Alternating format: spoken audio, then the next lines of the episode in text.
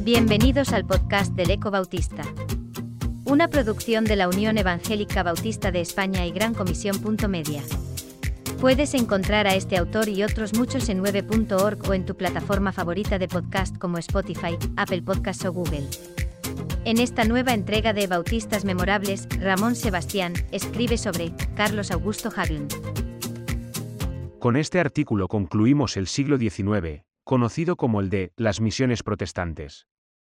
Habremos dedicado un par de ellos a dos de los grandes misioneros de todos los tiempos, uno inglés, el padre de las misiones protestantes, y el otro norteamericano, padre de las misiones estadounidenses, y tres a misioneros bautistas en España, el primero norteamericano y los dos últimos suecos. Efectivamente, el personaje que tratamos hoy es también de este país nórdico, Carlos Augusto Hagland. Si con Lund se impulsó la obra bautista en Cataluña, con Hagland se inició en Valencia. Para cerrar esta tanda nos faltará otro misionero que retomará la labor en Madrid y también la extenderá por él. Levante español, pero esto lo veremos en el próximo artículo. Hagland es un año más joven que Lund, nació en mayo de 1854 en Montorp, Suecia. Su familia es de las pioneras en la obra bautista de este país escandinavo. Realizó sus estudios, especializándose en la universidad en el área de contabilidad, cálculo mercantil y teneduría de libros y ejerciendo como profesor de estas materias entre 1875 y 1877. En su vida espiritual tomó la decisión de recibir el bautismo de creyentes a la edad de nueve años, permaneciendo fiel a sus convicciones religiosas hasta su muerte. En 1878 dejó su trabajo de docente para ingresar en el Seminario Bautista Betel de Estocolmo como respuesta al llamado que sentía para dedicarse al ministerio pastoral y las misiones. Cuando concluyó estos estudios, ejerció como pastor en una iglesia bautista en el este de su país entre 1880 y 1882. Además de buen docente tenía dotes musicales, organizando el coro de dicha congregación. En 1881 Eric Lund realizó un viaje a su país natal para informar sobre la obra misionera en España y recaudar fondos.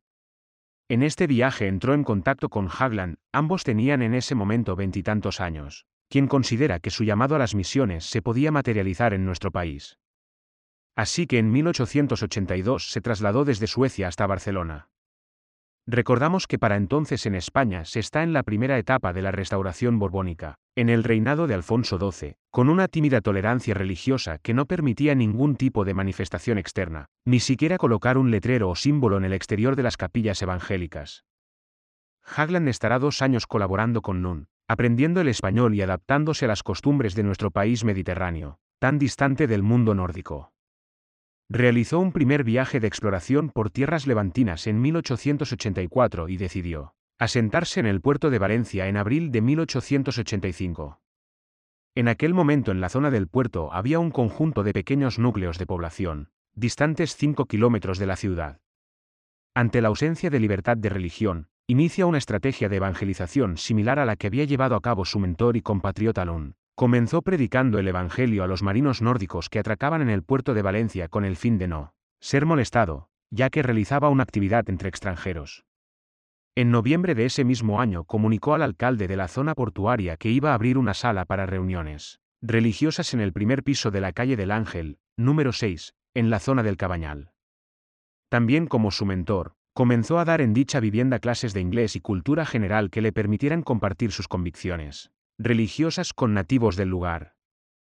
Esta labor, junto con la incorporación de una familia de creyentes bautistas y un grupo de simpatizantes, le animaron a iniciar cultos en castellano al año siguiente. Asimismo organizó poco después una escuela dominical. Todo esto le permitió ir consolidando una pequeña congregación, de forma que en agosto de 1888 celebró un servicio de bautismos en la playa. El primer domingo del mes de septiembre realizó un culto de Santa Cena y constituyó la Iglesia Bautista de Valencia. Como quiera que la mayor parte de los nuevos creyentes residían en la ciudad propiamente dicha, decidió ir aproximándose a la misma, y tras realizar cultos en varios locales, en marzo de 1889 comenzaron a reunirse en la calle Portal de Baddigna, número 22, donde la congregación permanecerá durante el resto del ministerio de este misionero. En el verano de ese año se trasladó a Barcelona para contraer matrimonio con la también creyente Feliciane Armengol Simó.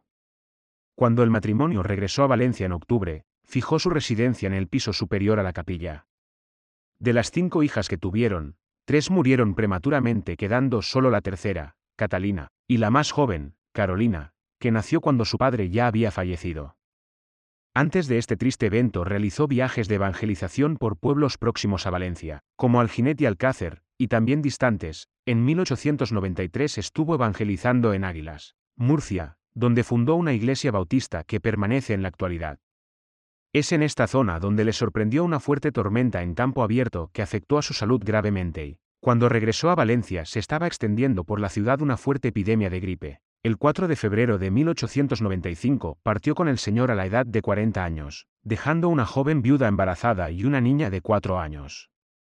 Obviamente fue también un duro golpe para la naciente congregación valenciana que contaba con una veintena de miembros. En principio la atendió durante un tiempo Eric Lund, dejando seguidamente al frente de la misma a dos ancianos a la espera de que regresara el también misionero. Sueco Juan Ur quien se había encargado de la iglesia en Sabadell y había realizado un viaje a su país. Tras el fallecimiento de su primogénita, en octubre tomará posesión del ministerio pastoral y permanecerá hasta su muerte en 1922.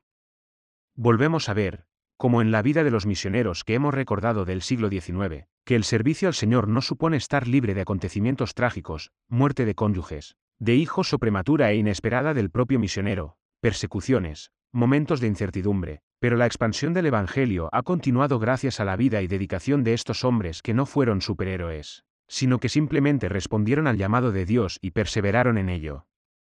En el caso de Hagland lo vemos al dejar su plaza de profesor, capacidad que supo utilizar muy bien en su ministerio. Lund le consideraba mejor docente que predicador. Era algo tímido, pero sabía escuchar. Tenía un talante amable y pacificador. Ahondaba en el trato personal y le preocupaban los problemas y necesidades de las personas. Un reto o inspiración para cualquier creyente de nuestros días.